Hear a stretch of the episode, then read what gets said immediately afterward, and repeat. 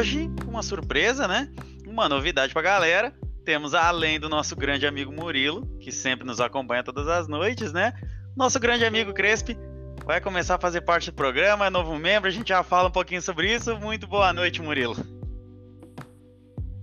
Boa noite, boa noite a todos. É, estamos aqui em quatro pessoas hoje, com o nosso grande amigo Crespi, com o Marcos, com o Capim, hoje é dia de Capim, e vamos seguir, vai ser maneiro, mais um podcast aí pra gente. Show de bola, seja muito bem-vindo, muito obrigado pela presença, Capim, muito obrigado, Crespi, por fazer parte aí do nosso programa, por estar conosco e espero que aí agora, é, em longo prazo, Boa noite, Crespi. Dá boa noite pra boa galera. Noite, Teu primeiro boa, boa noite. noite. Boa noite. É sempre uma honra, né? Cara, o melhor podcast de data que existe é esse. Ah, e aí vem bem, né? Aí vem, vem como? E, o Capim, cara, o Capim é, é o bicho. E, o, e um boa noite pro nosso convidado. Muito boa noite, senhor Fernando Franchini, mais conhecido como Capim. Muito boa noite, seja muito bem-vindo. Boa noite, meu amigo. Boa noite, Crespo. Obrigado pelas palavras aí. Muito, muito legal ouvir isso e saber que é o primeiro programa do Crespo e eu junto, cara. Eu me sinto lisonjeado, né? Prazer aí, Murilo. Obrigado pelo convite também. Bora lá, vamos ver o que, que sai dessa nossa conversa aqui hoje. Show de bola. Crespo já esteve sentado lá do convidado, agora integra com a gente é a nossa bancada aí, né, do programa. Então, muito, muito, muito boas-vindas aí ao Crespo. Espero que a gente possa fazer excelentes programas. Muito obrigado mesmo pela disponibilidade, Capim. E vamos falar um pouquinho antes de mais nada sobre os nossos patrocinadores. A gente sempre tem esse tempinho aí para falar deles, né? Lembrando que eles que nos apoiam, que fazem a gente conseguir construir, tá fazendo isso toda terça-feira, quando não muda para quarta, quando não pulamos uma semana. Mas enfim, né? Vamos falar um pouquinho deles que nos ajudam bastante, falar dos nossos patrocinadores administração, banco de dados, TANI, migrações, DW, monitoramento, DBA e muito mais. A maior consultoria do sul do Brasil, ela é parceira do Data Secret Podcast. Sim, gente, é a CrespDB. Precisou de consultoria? Chama os caras. Qualquer necessidade, procurem eles nas redes sociais, CrespDB, e fala com eles. Eu vi o comentário de vocês lá no Data Secrets. Eles têm preços camaradas para quem é ouvinte do nosso programa. Então não esqueçam, precisou de consultoria, SQL Server, Data, fala com os caras, chama eles que eles têm uma equipe super qualificada para apoiar em qualquer necessidade. E aí, tá afim de se tornar um Data Master em 2021? Então não percam a oportunidade de participar de um dos melhores treinamentos de SQL Server e Azure do Brasil, a VitaDB Solutions, galera. Eles já estão com inscrições abertas para os novos treinamentos de SQL e Azure que eles prepararam e montaram um pacote especial para quem participar do Data Secrets. Então, entre em contato com eles através do e-mail contato@vitadbsolutions.com e usem o título Data Secrets. Eles vão fazer um precinho camarada para quem acompanha o podcast. É isso daí, galera. Muito boa noite, senhor Fernando, Franquini, senhor Capim. É, né, é que para mim é muito estranho né, usar os dois nomes. Eu, vamos chamar só de Capim. Tá liberado? tá, você que manda, chefe. Tô à disposição, né? sempre um prazer aí poder compartilhar um pouquinho de conhecimento. Show de bola, muito obrigado. E eu vou começar com a nossa, nossa clássica introdução. A gente sempre pede, né? A gente tem galera aqui de todos os públicos que estão nos acompanhando, inclusive, galera, quem está nos acompanhando online ou quem está vendo pelo YouTube em algum outro momento, até mesmo em outras plataformas de podcast, não esqueçam, deixa o like, compartilha, manda o link para galera e se inscrevam, porque nos ajuda a impulsionar isso e também ajuda a divulgar e indicar para outras pessoas. E como a gente sempre fala, Capim, é, aqui a gente tem pessoas de diversas tecnologias e é super bacana também a gente poder conhecer um pouquinho dessa trajetória, de como que né, esse nosso convidado chegou aqui, por que a gente está conversando contigo. Então, quem é o Fernando, quem é o Capim e o que o Capim faz tanto no dia a dia de trabalho, sua vida, comunidade, enfim. Fala um pouquinho de ti para a galera te conhecer e a gente já vai falando, né? Beleza. Cara, o Capim é um cara que começou com TI há alguns anos aí, né? Comecei na faculdade em 97 e comecei com banco de dados em 2004, mais ou menos. E desde que comecei a trabalhar com banco de dados, eu não saí disso, e aí já passei por algumas coisas, mais SQL, Oracle, já fiz algumas coisinhas com SQL Server, principalmente na área de consulta, e nos últimos anos eu venho trabalhando mais forte com Postgres, né? Talvez acho que uns quatro anos já. E hoje o Capim é um DBA na Ambev Tech, né?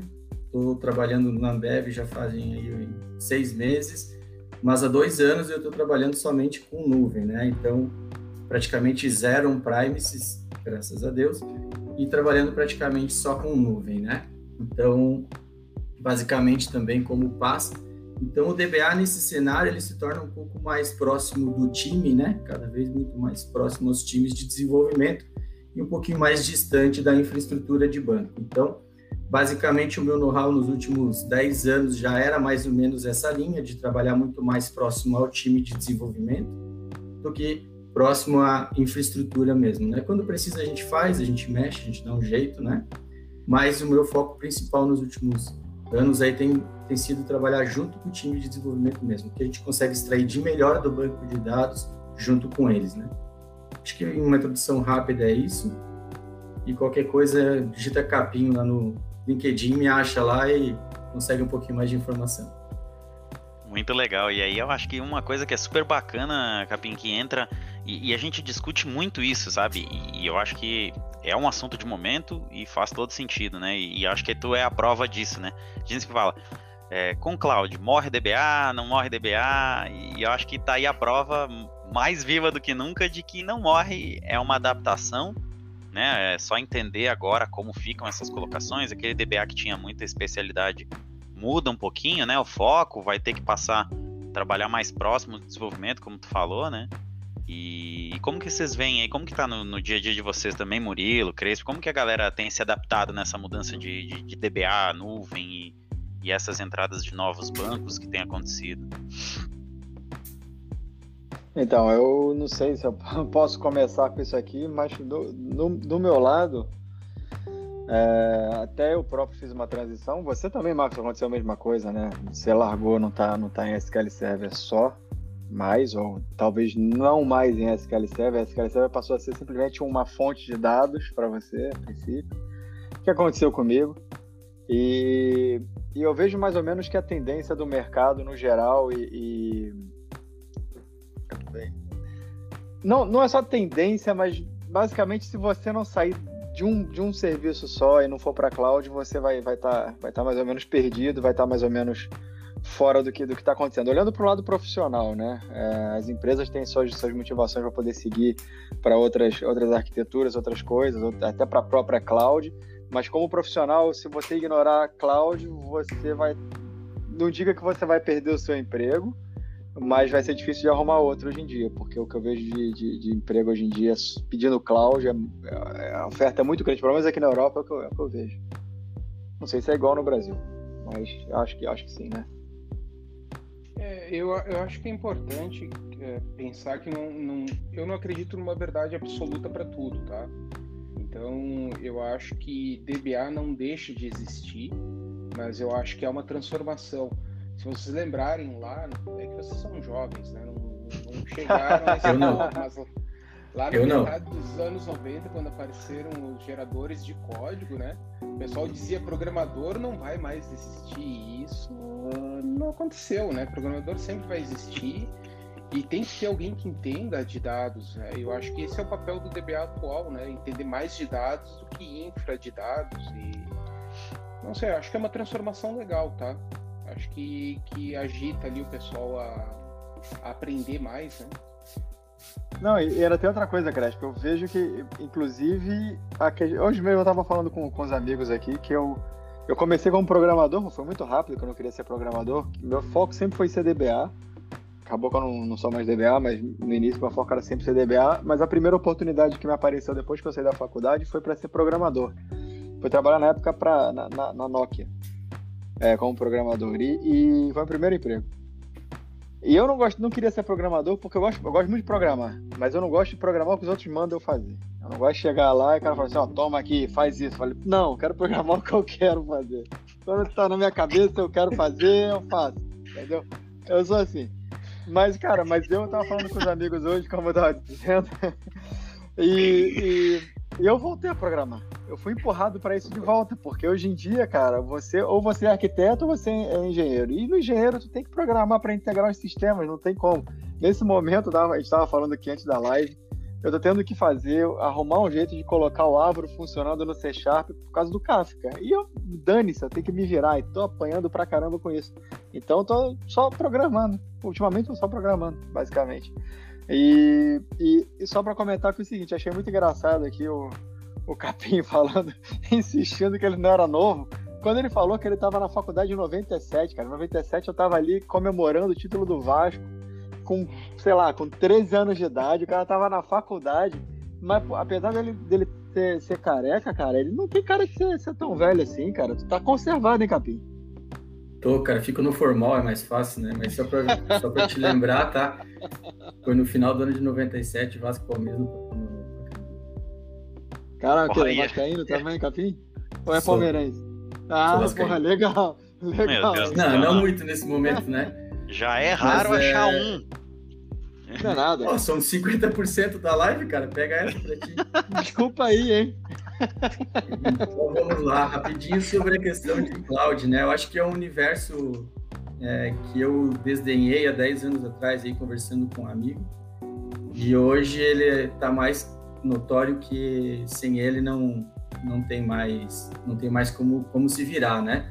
É, hoje dentro da da Ambev Tech, por exemplo, a gente vem numa frente muito forte de começar a mexer tudo que é data center, tudo que é on-premises e jogando isso para a nuvem, né? Então, a gente é, participei há uns 15 dias atrás já de uma migração aí, e tem uma outra é, ocorrendo em breve aí, na casa de 3 teras, que a gente está saindo de, de, data center indo para a nuvem. Então, tem uns desafios bem legais nesse sentido, né? É, como fazer as estratégias para isso, como fazer essas migrações, né? E aí eu noto que tem algumas coisas que são bem interessantes, né? A nuvem, a gente tem alguns tipos de, de formas de entregar banco de dados, né? A gente pode ter a forma tradicional, entregar em cima de uma VM, né? E a gente tem praticamente um premises, né? Dentro da nuvem. A gente tem o PaaS, né? Também, que vai estar tá aí para resolver alguns problemas, nos ocasionando outros, não dando tanta liberdade para a gente trabalhar, talvez, né? E aí tem um, tem um amigo que está aqui, né? Que já perguntou ali no chat, né? brincou de colocar banco de dados no Kubernetes. Eu andei discutindo com ele aí no Instagram esses dias. E o Weber é uma figuraça, cara. É um cara que eu considero demais, assim, dentro da área de, de banco, né? Principalmente o core principal dele, que é Postgres. E, e tem essa pegada também, né? Então, tem gente já colocando algumas coisas, por exemplo, para alguns serviços colocar em Kubernetes, né? Então, é, a oferta está muito grande, né? De banco de dados. Aí, o que, que eu acho que a gente tem que se preocupar? É a melhor forma que a gente consegue é, trabalhar para cada situação, né? E, e, aí a gente cai naquele viés de querer achar a bala de prata, né? A, a, o ser humano ele sempre quer fazer tudo da, da, maneira talvez mais simples e a gente fica catando a porcaria da bala de prata que vai resolver todos os nossos problemas, né? Então acho que a gente tem que sair desse desse viés, no meu ponto de vista. E cara, cada coisa nasceu para resolver um problema.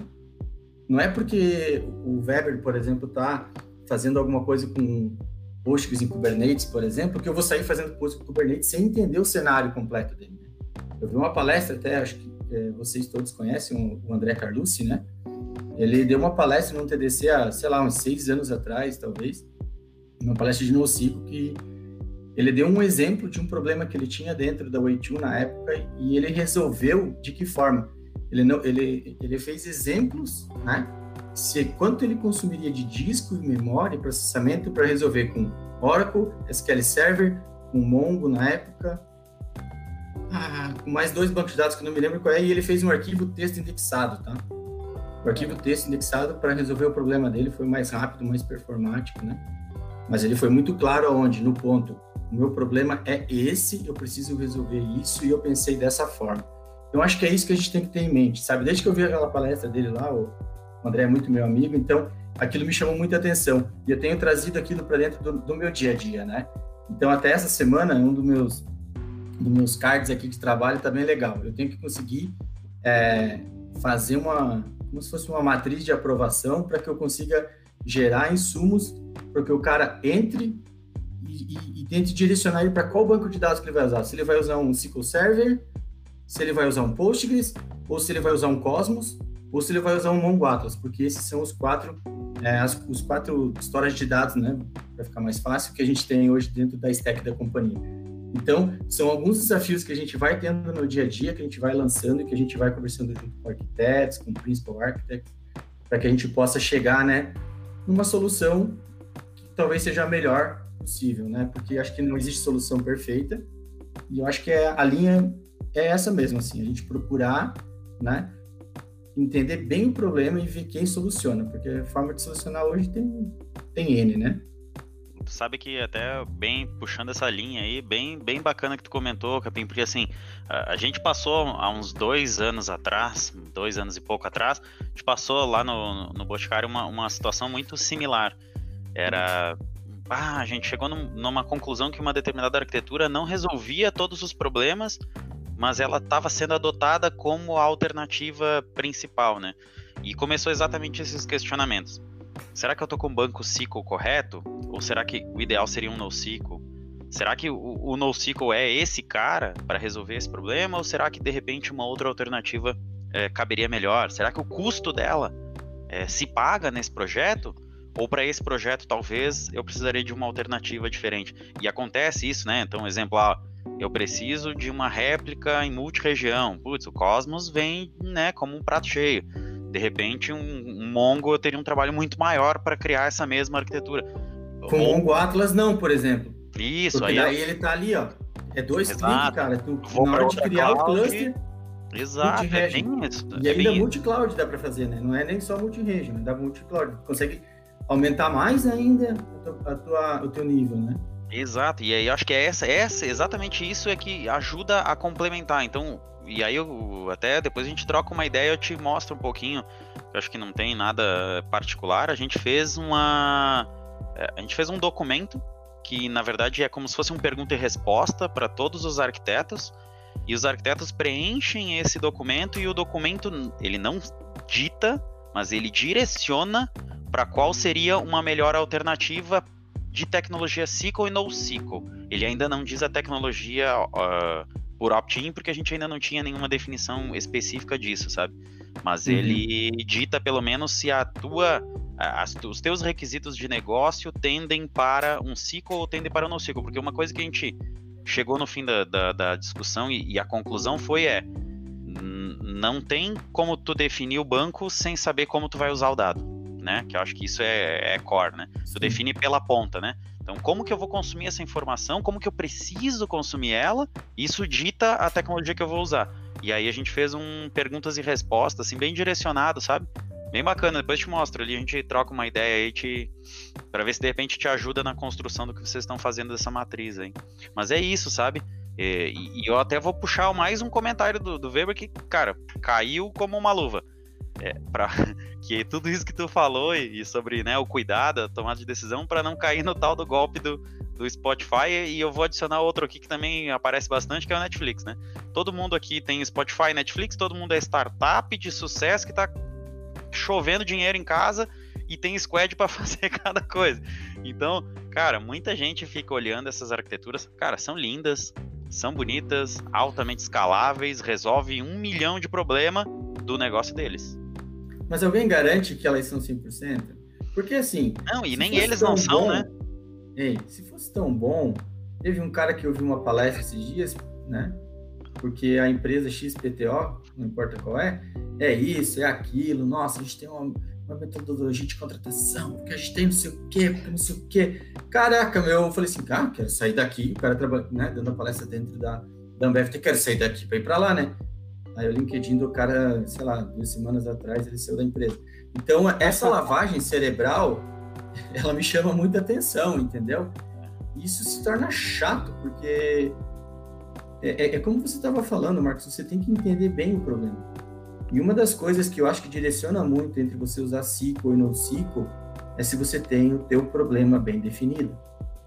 E eu vou dizer para ti, eu já eu, eu peguei um projeto que a gente fez um teste com o Cosmos, ele estava em, ele tava em Mongo, a gente fez um teste com o Cosmos, o Cosmos tem um, uma limitação de 2 MB no tamanho do documento, aí não atendeu. Aí a gente fez uma POC com Postgres, porque eles já tinham uma, uma parte toda em Postgres, e aí usou o dado né, como JSON no Postgres, utilizando JSONB para consultas. É, ficou tão performático quanto o Mongo. E aí, em termos de preço, entre eu ter um Mongo Atlas para aquele serviço e um Postgres, é infinitamente mais barato, né? E atendeu. Então, assim, tem que avaliar, sabe? Eu estou com outro projeto hoje que o cara está saindo de, de Mongo, por exemplo, indo para fazendo uma POC para Cosmos. Então, a gente tem várias coisas aqui, e, e, tem ao contrário, tem gente saindo de Cosmos indo para Mongo. Então, quer dizer, a gente tem uma, uma, uma, uma, uma infinidade de trabalho aqui dentro, de projetos, que consomem é, dado de várias formas, né? E aí, e como é que eu vou criar um padrão? Como é que eu vou chegar e vou afirmar para o cara isso aqui é melhor? Sem eu mergulhar, discutir, entender, né? E ficar talvez o quê? Uma semana dentro do time. Então, para você poder pegar os pormenores que se você estiver longe, que nem é o meu caso, porque hoje eu praticamente estou como um consultor, né? Então eu entro, faço a melhor coisa do mundo, né, cara? Eu entro, dou um pitaco e saio. Se deu certo, se deu errado, eu vou assumir a bronca depois também, obviamente. Mas, né, eu não ponho a mão para executar, eu não faço um monte de coisa, né? Mas brincadeiras à parte, é, é, essa questão mesmo, assim, você teria que estar muito envolvido com o time. Então, você já pensou hoje, a gente está falando que a Ambev está em torno de quase 1.500, 1.600 pessoas. Se eu tivesse, vai, que eu tenho 1.200 desenvolvedores, talvez, um pouquinho menos, mil, Vai que eu tenho tudo isso e eu preciso de DBA para tudo isso. Vocês já imaginaram quantos DBA eu vou precisar? Eu vou ter que escalar quanta gente, né? Então se torna um negócio inviável, né? Então é, vai gerando insumo, vai gerando perguntas que, que, que, façam o time crescer, né? O time crescer se questionando, entendendo e evoluindo nesse sentido, né? E aí você começa a ter um, uma outra vantagem, né? Que tu tem que trazer junto isso, e isso é uma das, até das responsabilidades do nosso time lá, por exemplo, é criar os padrões de criação, né, que a gente acaba utilizando só Paz lá, tá? Tem, temos nossos motivadores para isso, tá? E aí, utilizando só Paz, a gente vai começar a fazer IAC para os Paz, né? Então, o que que acontece? Tudo através de infraestrutura. E é isso. É assim que a gente vai subir as coisas com padrão, com segurança, pensando na segurança de criptografia, na segurança de acesso, limite, para estar tá dentro da, das, das VNets, subnets corretas, enfim, toda aquela, aquela coisa delicada que a cloud tem que se tomar muito cuidado para não deixar nada exposto, né? Porque quando a gente vai criar um banquinho de dados, lá na Azure tem um negocinho assim, você deseja deixar disponível para toda a Azure? Uhum. E ele não diz que conta que tem aquilo, cara. Se é conta A, se é conta B, entendeu? Então, é, é, são esse, esse, tipo de cenário que a gente tem que começar a tomar cuidado. Então, nesse ponto, assim, o DBA ele acaba se envolvendo muito mais de uma maneira horizontal muito grande, sendo menos vertical, né? Então, você não acaba mais mergulhando lá dentro do, do, do banco de dados fazendo a infraestrutura perfeita para ele. Não, você vai ter que começar a olhar tudo que tem ao redor dele para que teu dado, tua informação e os acessos sejam totalmente controlados, né? E aí tu Bacana, sabe que é uma eu... tendência, né? Bem, bem isso. Eu, eu acho que isso vem com aquilo que eu falei antes, que eu não acredito mais em verdade absoluta, né? Hoje em dia é tudo talvez e quem sabe, né? E eu acho que essa mudança de conceito do DBA, que era o cara que chegava na empresa e ditava onde é que ia colocar os dados e como deveria ser, como cria o índice, não sei o que, isso já virou um serviço bem banal, né? Nós precisamos de DBAs que entendam a arquitetura, o melhor custo para o cliente, porque tem isso, né? Às vezes a nuvem, cara, é, pode, pode não ser legal para uma empresa, assim como às vezes pode ser a solução completa para uma empresa, né? Então, eu, eu é, não acredito essa, mais em verdade absoluta. Essa movimentação do DBA, eu diria até que você tem dois, dois tem duas ou três possibilidades ali, né? É, obviamente existem ainda as empresas e os empregos que, que mantêm tudo como era antes, que ainda tem muito, inclusive. É, mas a evolução, basicamente, ou você vai voltar para desenvolvimento, ou você vai para mais de sistemas, autodisponibilidade, de, de configuração, instalação. Não, não diria instalação, porque na nuvem não tem isso, mas mais configuração. É, arquitetura, da, né? Da arquitetura, exatamente. É, e, e também uma, uma zona até mais de performance, em alguns casos. O que também depende muito até do que o, do que o Fernando falou, depende muito do que você vai escolher para poder seguir. Até, até dando aqui uma. Até, entrando naquela questão do, do, do Facebook, Netflix, ambos usam Cassandra, que é uma coisa que eu, que eu usei muito tempo, ainda uso, né? Por conta de eu ter trabalhado na DataStax. É, o pessoal começava, começou a usar, naquela, naquela onda NoSQL que apareceu, o pessoal começou a usar muito Cassandra porque o LinkedIn e o Facebook, porque o Facebook e o, e o, e o Netflix estavam usando. Só que tem algum, alguns detalhes aqui. Primeiro, um deles foi quem criou o Cassandra, para poder resolver os problemas deles. Tá? Foi quem criou, que foi o Facebook. E ambos contribuem para o projeto. Ou seja, eles têm a equipe deles, além de ter o pessoal que, que mantém o serviço, ele tem committer do, do, do Cassandra Open Source. Ou seja, eles vão lá, eles fazem o código. Tem um problema, não está funcionando, eles vão alterar o produto para aquilo funcionar porque eles precisam. Então, aquilo, no final das contas, é uma solução uh, feita à medida para eles também. Eles vão resolver os problemas, não, não simplesmente para eles, mas também para o que eles precisam. Mas, Eu, mas engano, o foco é esse, né? O foco é esse, o foco é esse. E pode servir para você como não pode. E tem outra coisa, além de você saber, ok, eu preciso de NoSQL. Dentro do NoSQL em si, você tem várias subcategorias ali que você vai escolher Cassandra, vai escolher Mongo. Então não é simplesmente para o NoSQL. Né? Se você quiser grafo, você vai para outro, outro lado. É muito complicado, cara. Hoje em dia, até para quem trabalha só em, na parte de sistemas, você tem que pelo menos pra, pra ter um conhecimento ali básico, tipo uma árvore binária. É, é aquilo que o Marcos fez, é o documento que o Marcos fez. Eu preciso disso, vou para cá, mas eu preciso daquilo, então não é tão para cá, mas para lá. E tu vai chegar ali no, no, no, no, no ponto final ali. E esse, esse é, o, acho que é, o, é mais o truque do nosso trabalho hoje em dia, entender o que cada coisa faz e, e apontar para o lugar certo, porque isso, isso, hoje em dia talvez seja mais difícil, até porque tem, a gente tem muita documentação, as coisas no geral estão muito fáceis de serem feitas, principalmente no SQL, que é da, da onde a gente veio. Hoje em dia é muito fácil as coisas no SQL, apesar de apesar de, de, de muita gente não querer, não se interessar em aprender algumas coisas que a gente sabe, que a gente sabe, que a gente gosta de fazer, cara, se você quer, você não, primeiro, você não precisa configurar um eu, eu, lembro que quando eu comecei com SQL, o meu sonho era aprender a montar uma instância em cluster. Porque era difícil pra caramba, cara. Primeiro, você colocar o Windows em cluster era um, era um parto. Depois, para poder você colocar. O... Eu lembro que eu fiz uma coisa, até falo assim em entrevista às vezes, quando perguntam se eu fiz algum erro, se eu cometi algum erro na minha carreira, eu, eu costumo falar isso. Foi no meu primeiro emprego de DBA de SQL.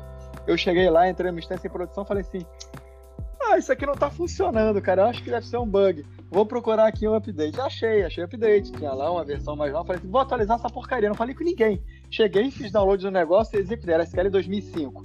Executei update, tipo, sei lá, 11 da manhã. 11 da manhã. E, cara, no SQL 2005, num cluster, quando você atualiza, eu pensei assim, ah, tá em cluster, não vai acontecer nada. O caramba. Quando você no SQL 2005 executava um, um, um spec ele aplicava em todos os nós ao mesmo tempo, ele espalhava o negócio, blum, caía tudo. Caiu o negócio ali e falei assim: caraca, caiu o serviço. Aí eu olhei pro lado, ninguém tava, ninguém, ninguém tava louco assim com a mão na cabeça. Eu falei assim: cara, eu vou matar essa, esse negócio aqui. Fui lá no Task Manager, pum, matei o serviço de, de Spec lá. Aí ele, quando eu apertei o botão de kill, eu falei assim: cara, eu vou corromper essa porcaria, cara. Mas aí o serviço levantou, falei, vou sair pro almoço. nunca, nunca deu problema, ninguém percebeu. É? Por isso que eu conto isso hoje em dia. Porque... Mas foi, foi e, tenso. Cara. E aí, eu te pergunto, Murilo. Que o sangue subia. Assim, foi a primeira vez na minha vida. E aí, e aí eu te pergunto como é que você configura o cluster na Azure hoje? Então, é isso, né, cara? É abstrato, Dois né? Cliques. Dois cliques. É abstrato. Então, é, tem as vantagens. Dobra o preço, né? Fica bem mais caro, mas são as vantagens. É, você, né? você tem menos flexibilidade do que você teria um premises. Você tem menos controle do que você teria um premises. Mas é muito mais fácil, cara. Se você, você pega uma pessoa que, que nunca foi DBA e coloca ela para aprender a administrar bases de dados na cloud hoje em dia, ela vai aprender muito mais rápido do que a gente aprendeu quando a gente começou. Sim. Ele Sim. vai ser um DBA sênior. né? Vai. É, vai. Pois é, cara. A curva de aprendizado está muito menor. Então, é, para compensar isso, começar a criar um monte de produto diferente para poder, poder embaralhar a nossa cabeça, que estava muito fácil. E ainda bem, porque mantém o nosso emprego e mantém o nosso salário também. Então tá bom, cara. Vai ser isso. Mas tu sabe que é, é, é, é, bem isso mesmo, assim, né? Ah, ficou mais fácil, então abre o leque, mas na, na prática acho que acontece como lá atrás a gente falava sobre algumas situações que era assim, ah, é, quando começou, né? Eu lembro que não lembro o ano agora, mas enfim, a gente fez um processo lá porque a gente tinha muito banco de dados e a gente criou lá uma infraestrutura que instalava uma VM e instalava o SQL nos nossos padrões, já com o nosso perfil, aplicava os nossos scripts, já criava nossa base de gerenciamento, os nossos jobs, já fazia uma série de coisinhas. Quando a gente fez isso, a gente passou a não fazer mais uma atividade que levava ali umas horinhas fazendo, né? E dava pau de vez em quando e começava E às vezes tinha... e... ah, dava ruim, começava de novo. E, e ali dava ruim, era deleta a máquina e cria outra. Vai rodar o script tudo de novo. Então, e, e, quando a gente fez isso, uma das coisas que foi. Que, que até eu defendi muito foi assim, né? É, a gente né, mostrou a quantidade de atividades que estavam sendo feitas, né? Pela, pela automação, enfim, tinha todo o esquema da redução, né? Então, poxa, olha quanto tempo a gente evitou que um DBA tivesse que executar essa atividade. E eu lembro que uma pergunta que me veio foi: ah, então quer dizer que a gente precisa de um DBA menos? e eu disse: não, é, não é assim. É, é assim, ó. Agora esse DBA pode se dedicar a um trabalho mais nobre. E eu acho que a gente está passando pelo mesmo processo, que é, eu não preciso ficar configura cluster, configura storage, define a área, bota a área, configura, instala de um lado, instala o nó, testa, simula, não precisa mais. Faz o trabalho mais nobre. E, e eu acho que o fazer o trabalho mais nobre faz com que a gente se aproxime mais do negócio. A Sim. gente passa a entender muito mais o que o meu negócio tem que entregar e como eu impacto lá. Que eu acho que era algo que o DBA tradicional do passado tinha uma distância muito grande. Ele, ele conhecia da infra, montava o ambiente para resolver um SLA, para resolver uma necessidade de disponibilidade, mas a distância dele do que realmente o negócio estava fazendo, às vezes era muito grande, né? E a gente aproxima de certa forma, né? Ah, mesmo assim, Marcos, eu acho que. Sei lá, cara, é, é, esse trabalho antigo nosso era, era legal, é, era glamouroso, eu diria. Eu gostava de ser bicho do mato. Eu gostava de ser bicho do mato. Eu, eu lembro que, que eu já eu já trabalhei no, no maior data center da Europa quando eu morava na Holanda e eu gostava pra caramba de estar no data center, ver aquelas máquinas lá, aquele ar-condicionado gelado, aquele barulho. Eu não ver mais isso, cara. É, era bom. Era não, bom. eu tenho uma história do Boticário que é engraçadíssima. A gente foi fazer uma simula... Cara, era muito legal. Isso era muito legal e não tem mais, né? Simulação de queda do data center. Então era assim, o site inteiro ia ser desligado. Cara, pensa assim, é, é muito serviço, cara. É. E tá, separava as equipes, tal, ficavam. E, e ainda na época, cara, 2013, o, o data center o secundário ficava em Curitiba, o primário ficava em São José dos Pinhais, que é onde fica a fábrica do Boticário. Né? Era, era isso que era naquela época, lá em 2013, né? E, e aí é, eu lembro muito bem que a gente foi e eu fui. Ah, eu só tenho que testar banco. Então, quando cair, eu tenho que ver se deu failover, se o banco tá de pé, tal, garantir, então, show de bola. E Lady Murphy, né? Falta. E aí era assim, começava meia-noite. Então, é, deu meia-noite é o é o Big Bang do negócio. Só que eram umas 11h30, caiu de verdade. Que isso? Apertaram o botão antes da hora. Não, fizeram algum esquema, a companhia de energia e aí ele disparou lá um, um, um gerador. Só que parece que não deu alerta. Não lembro agora qual foi o esquema que ele demorou para alertar. No que demorou, não foi o tempo hábil da ação, né? E aquela combinação de fatores, né? Uma coisa que era para alertar não alertou, a luz que não era para desligar, eles estavam fazendo uma operação, não tinham avisado, que normalmente eles avisam, né? Ó, oh, vai ter uma operação de energia elétrica. Cara, enfim, que caiu, né? Mas, assim, foi. Minutos estava tudo de pé.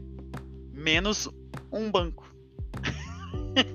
e aí, esse um banco não subia, tinha que resolver, não achava, não sabia o que, que era.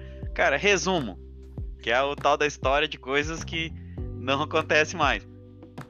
Pegamos um táxi, não era Uber, né? Táxi, eu e um colega que era o cara que geria servidor e eu de banco, fomos pro data center, chegamos lá, tinha um cara de redes passando cabo, com os buracos tudo aberto. Pegamos um teclado para plugar numa máquina para sentar no chão para poder botar o banco no ar de volta. Cara, contos daqueles mais engraçados, mas assim, cara, foi. E, e aí, vamos lá, a gente botou o negócio no ar em uma hora. Cara, hoje dizer que vai ficar mas uma hora. Teve que ir no data center, sair do lugar. Cara, é, é o tipo de coisa que não acontece mais, sabe? E não vai mais acontecer, cara. Assim, né? É, a gente vai, vai, vai contar essa história como se isso aqui fosse uma coisa jurássica, né? Ah, cara, essa história não tem mais pizza por baixo da porta, mais Coca-Cola, café, não tem mais aquela coisa toda, né, cara? É. é verdade, é verdade. Mas eu tava falando, esse negócio de história de data center tem, muito, tem muita coisa estranha que acontece, né, cara? Tem, tem três coisas que me passaram na cabeça durante a sua história aqui. Primeira delas, foi uma migração que eu tive que fazer e que pegaram um cara que foi lá no, no data center A ele tirou o disco da máquina e levou, da, e levou o disco para o data center B. De carro, pela, pela, foi, sei lá, 20 km de carro para o data center, para poder a, anexar o disco na, na, na, máquina nova. A migração foi feita assim, foi feita de carro a migração. Tá? Esse foi, foi um deles. Outro, outra, outra coisa aconteceu. Foi uma mulher que estava fazendo a limpeza do data center e arrancou o cabo de rede. E caiu o servidor. Ninguém sabia o que estava acontecendo. Teve, teve que ir no data center porque ela arrancou o cabo de rede. E a terceira, que foi há menos tempo, que foi, uma, foi um banco aqui na Europa que vai fazer um teste desses que você falou aí, de, de disaster recovery. E eles tinham um sistema de anti-incêndio que era que ele tira o. Acho que joga dióxido de carbono no data center para poder apagar o fogo, né? Uhum. E, tá, e, e os, os, as válvulas estavam estavam desreguladas e aquilo mandou um ruído numa frequência que corrompeu só todos os discos do data center. É, ainda não era SSD. Então corrompeu tudo. Tudo. Vibrou o disco. E aí, é, e aí eles fizeram, obviamente, o data center era, era o primário, tinha o secundário, que era para onde eles iam fazer o teste se o failover ia acontecer. Aconteceu o failover. Teve, tiveram um prejuízo absurdo, porque tiveram que trocar os discos todos do data center, mas o, o, o CTO lá falou que foi um sucesso, porque deu certo e eles descobriram o problema. E tá certo, é para isso que serve o teste, né? No final É bom. Melhor do que se fosse num problema real onde não pudesse voltar atrás, né? Sabe que me, me lembrou um caso muito interessante também, e isso, né, de uma empresa que eu atendi. E também, né, assim, aí eu, o, o que eu fui fazer era um pen test, né? Então, cara, tem que ter, testar né, penetração e tal. E no último teste que eles tinham feito, quando virava para o site de contingência, as regras não eram as mesmas. Não, então, quando, então a gente vai fazer o seguinte: a gente vai fazer a virada e aí tu vai tentar fazer o acesso nos bancos no ambiente de contingência, então todas as regras tal, tal. Beleza. Fomos fazer o tal do teste. E aí, eis que vai pro, pro ambiente de contingência. E o ambiente de contingência tem um problema elétrico e entra no gerador. Tá, até aí tudo bem, vai entrar no gerador. Quanto tempo dura? Não, dura duas horas. E aí restabelece, tem um gerador de backup e tal, ok. o, o pentest eu não consegui invadir, foi, cara, um sucesso. Mas descobri que os caras tinham colocado um combustível vagabundo no gerador e ele desligou no final das contas. Que a isso, economia, cara. a economia gerou um problema gigantesco. Olha, muito engraçado, cara. São coisas que não, não tem mais, né? É que nem o, Capim falou ali, o, o Logan, Logan. E, inclusive, muito obrigado, Logan, tá aqui sempre com nós. Muito obrigado pela participação. O Logan trouxe, né? É, não esqueça que a nuvem é, é um computador em outro lugar. Eu sempre falo isso, inclusive, ó, e é muito bem colocado que o, que o Logo trouxe, porque assim, realmente, cara, o, o, ah, qual que é a diferença do nosso data center e da nuvem? Na, no, na prática, nenhuma, mas na teoria todas, né?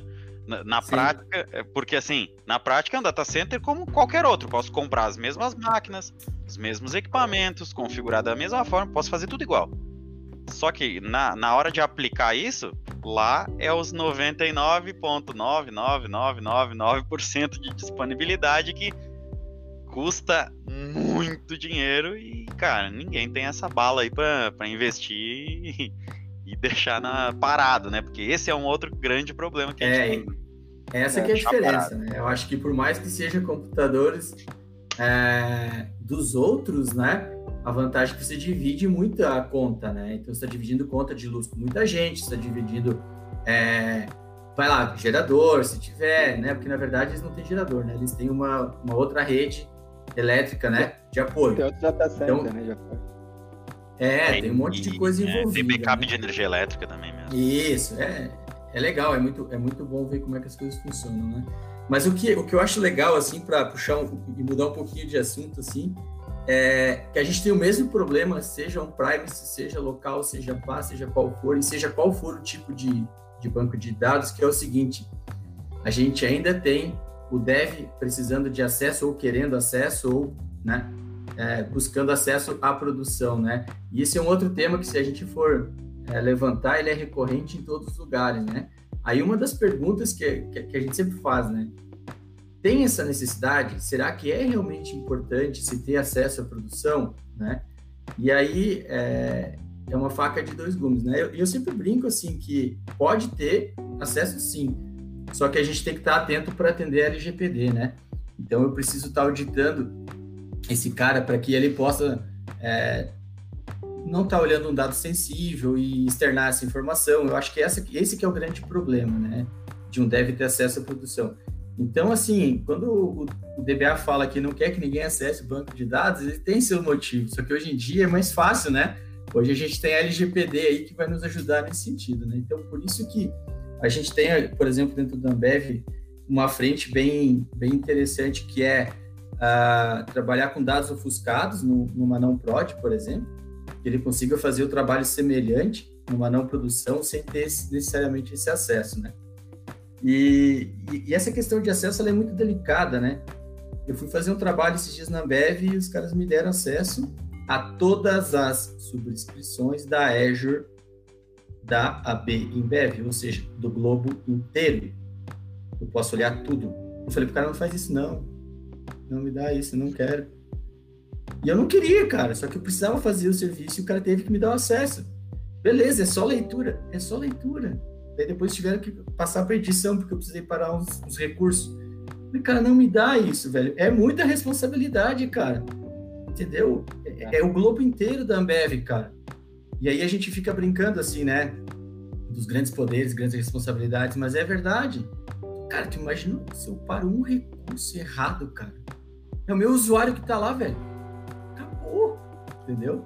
Então, essa questão de acesso, eu acho ela fundamental, acho ela extremamente importante, mas o que me preocupa muito é a responsabilidade que as pessoas utilizam isso, sabe? E aí eu acho que isso que vai muito de cada profissional, de cada um.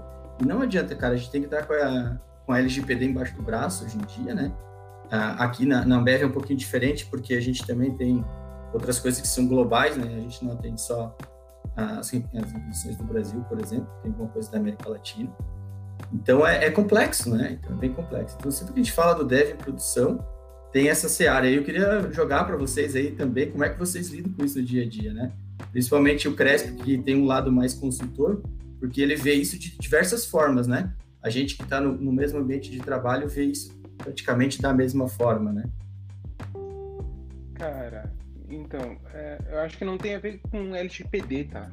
Eu acho que tem a ver com bom senso e, e conhecimento, porque olha só, eu já tive clientes que pedem acesso e o cara diz, ah, eu preciso fazer um assessment do meu banco e descobrir o que, que ele tem e tal.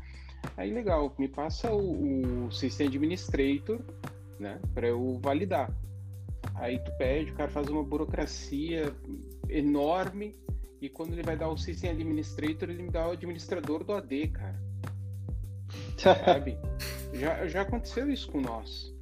Então, cara, é, é, é, é, bem complicado, cara. Eu acho que é uma questão de consciência, tá? E, e é engraçado, porque hoje eu estava falando justamente isso com, com um colega, que eu acho que na área de dados um, um viés que é muito importante e que talvez as pessoas não se ligaram ainda, que é a área de segurança de dados. Porque todo mundo está falando ali de machine learning, big data e tal, cara, mas existe um, um, uma coisa chamada segurança, né? Toda essa gente está acessando dados. E esses dados são realmente uh, comprometedores ou não podem ser revelados por vários motivos, né? E realmente atendendo vários clientes, cara, a gente atende financeira, nós atendemos uh, hospitais, cara, é, é, complicado, cara, é bem, bem sensível. Uh, mas, cara, é uma questão cultural também, né? Não é só uma questão, não diria simplesmente cultural. Tem duas coisas que eu vejo aqui. Uma delas é falta de conhecimento até das muitas das pessoas que trabalham com isso nessa questão de, como você disse, da, da, da, segurança da informação. Que a segurança da informação inclui você entender como é que funciona a questão de role, como é, como é que funciona a questão de, de, de dar acesso. Já para começar por aí. Não é só ter boas práticas, não é só ter bom senso, não é só entender de segurança, é saber como é que o produto que você trabalha funciona. A questão do cara ter te dado acesso como, como domain admin, por exemplo, já me aconteceu isso. Eu acho que simplesmente, sei lá, cara, eu precisei criar um cluster e. Ah, aliás, aconteceu muito que uma vez, sempre por causa do mesmo motivo. Eu preciso, precisava criar um cluster, tinha que criar os objetos na AD, o cara não sabia me dar permissão para criar os objetos, ele me dava domain admin, cara. E pronto, eu fazia o que eu quisesse, né? Podia entrar em qualquer máquina do domínio, simplesmente por isso. Já abriu uma brecha gigante, né? No próprio SQL Server acontece muito de, de eu ver o pessoal dando sysadmin para aplicação, porque para o user da, da, aplicacional, porque não sabe da, da simplesmente um read write, uma coisa do gênero, um DB owner que seja, né? É, que, que, que, que, cerca muito o âmbito ali. E, e essa questão de, de, segurança da informação, pelo menos eu vejo aqui, é, aqui no, na Europa, que o pessoal começou a começou a, a dar valor para isso. Começaram a surgir conferências disso, começaram a surgir cursos na faculdade de segurança de informação no âmbito mais específico. É, e começou a surgir equipes dentro de empresas para poder tratar disso, o que não acontecia antes. Era tudo muito assim à toa. Aqui o RGPD, que chama aqui RGPD, né, que é o, a mesma lei de, de uhum. proteção de dados, já está já tá válido há, sei lá, 4, 5 anos. É, as empresas no início se mexeram muito. No, no caso do SQL Server, que, é que eu trabalhava na época, não, não teve muita mudança, porque era simplesmente você ligar ali o, o TDE, um TDE da vida, né, para poder encriptar ali os dados, já era suficiente para poder a lei tá, cobrir aquilo. É, mas eu vi as empresas, as empresas se mexendo muito. Porém, é, acontece até hoje coisas como, por exemplo, você, aqui, não sei se acontece no Brasil isso, eu sou cliente de.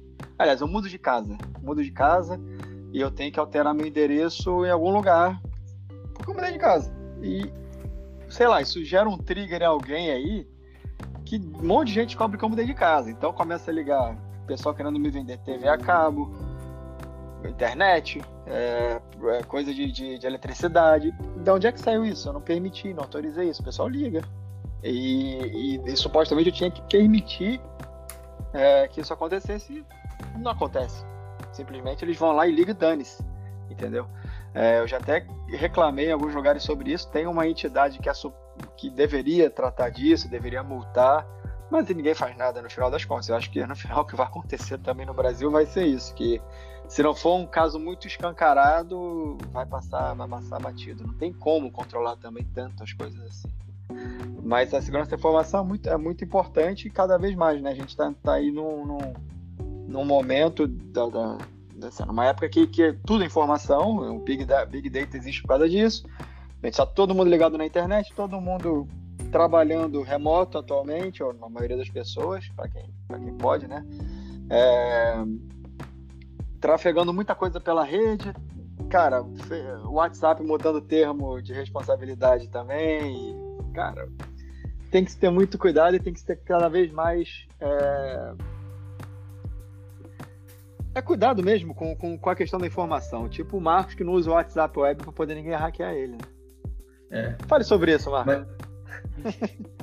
Deixa, deixa, deixa, eu, deixa eu puxar um assunto do chat ali. O Seba colocou uma coisa bem importante, né? É, o dado é um grande ativo da empresa, né? E isso é realmente fundamental e as pessoas não têm consciência disso ou esquecem dessa consciência. E isso preocupa bastante, né? É, às vezes as pessoas não se preocupam o quanto ela tem de informação ali dentro e o quão válido é essa informação, né? E aí um outro ponto que ele brincou aqui, né? Até quando as, as aplicações vão usar o sysadmin, o, o super user, enfim, né? Seja lá como a gente for chamar, né? Como dona dos objetos, né? É, é, só para ter uma ideia, é, tô, a gente está criando um padrão hoje lá que a divisão é, vai ser em, em, alguns cenários por database, por exemplo, o dono do database é um usuário só que é o usuário da aplicação e ele não pode vincular ou ler nada de outro lugar, né? Então a gente também tem hoje essa essa consciência, mas é muito pouco, né? É muito pouca gente que se preocupa com isso. E cara, quantidade, né? O Crespo sabe que de vez em quando não faço uns freela, e o Marcos também.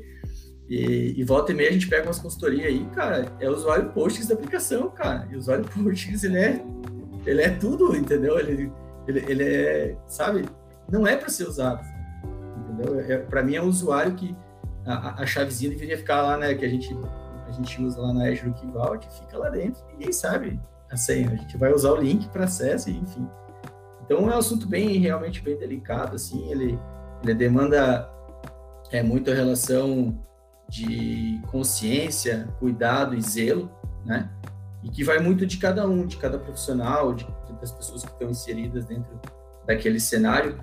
E, e é como ele falou, assim, às vezes a gente protege uma coisa que é muito importante, que é, que é o nosso banco de dados, vamos supor, nós como DBA, né? Aí vem o Murilo que está trabalhando com o data lake dele e esquece de cuidar do data lake dele. Porque o Murilo cometeu ali um, ah, um vamos dizer assim, subestimou um negocinho lá e deixou o data lake aberto. E aí nós três se matando para proteger nossos dados e o data lake aberto, né? De uma forma ainda melhor, né? Teoricamente o data lake já está mais sumarizado. Então, é, acaba, né, escorregando do outro lado. Então é um assunto realmente assim bem, bem importante que a gente tem que ficar bem atento. É verdade. É, isso, é. isso, é parecido com a questão de você chegar no GitHub e fazer upload da, do seu código com, assim. a, com a senha enfiada junto, né? Com a senha dentro, né? Tá clássica essa, hein? Mas é deixa eu só contar bem rapidinho um negócio que eu vejo bastante nos clientes, e tu falou de usar o, o super user, né? Uh, é o usuário da aplicação do RPX, ele é System Administrator do banco, né? E a senha é o usuário X, senha X. Pô, legal, tipo, hein? meu RP, senha meu RP. Cara, ó, e não é um player pequenininho, cara, é um player mais de um player gigante que eu vejo fazendo é, isso, cara. Tem alguns aí, né? E tu sabe que eu, o meu mestrado foi em segurança de banco de dados. Então, assim, é. Só pensando nas coisas mais simples, tem papo aqui pra gente fazer um programa inteiro. Imagina. Ah, sim, cara, sim. Quando a gente pegar, assim, coisas bem mais profundas que no fim das contas são, são pequenos detalhes e que comprometem muito, assim. Então, cara, de fato, o que o Capim falou é uma verdade. É, pouca, e, e o Murilo também, né? Pouca gente fala de segurança para banco de dados, né? Então, assim, é, é um mar de opções, cara. E vou te ser sincero que hoje em dia, inclusive oportunidades, né? É, na carreira de SecOps aí precisa de um conhecimento de banco bem aprofundado e, e tem e realmente tem espaço. Né? Galera, é assim, o papo tá muito bom, muito gostoso, só que como sempre a gente chega naquele momento mais triste do programa, a gente prepara o somzinho do ó, oh, né? Com muito pesar, é, é, é, triste, mas é, a gente chega ao fim de mais um programa. É, queria agradecer, Capim, muito, muito obrigado mesmo pela tua disponibilidade, pelo bate-papo bacana, descontraído aí. Obrigado mesmo por ter é, trazido um pouquinho das tuas experiências, compartilhado com a gente e, e esse bate-papo super legal que foi. É, queria agradecer a todos que estão presentes.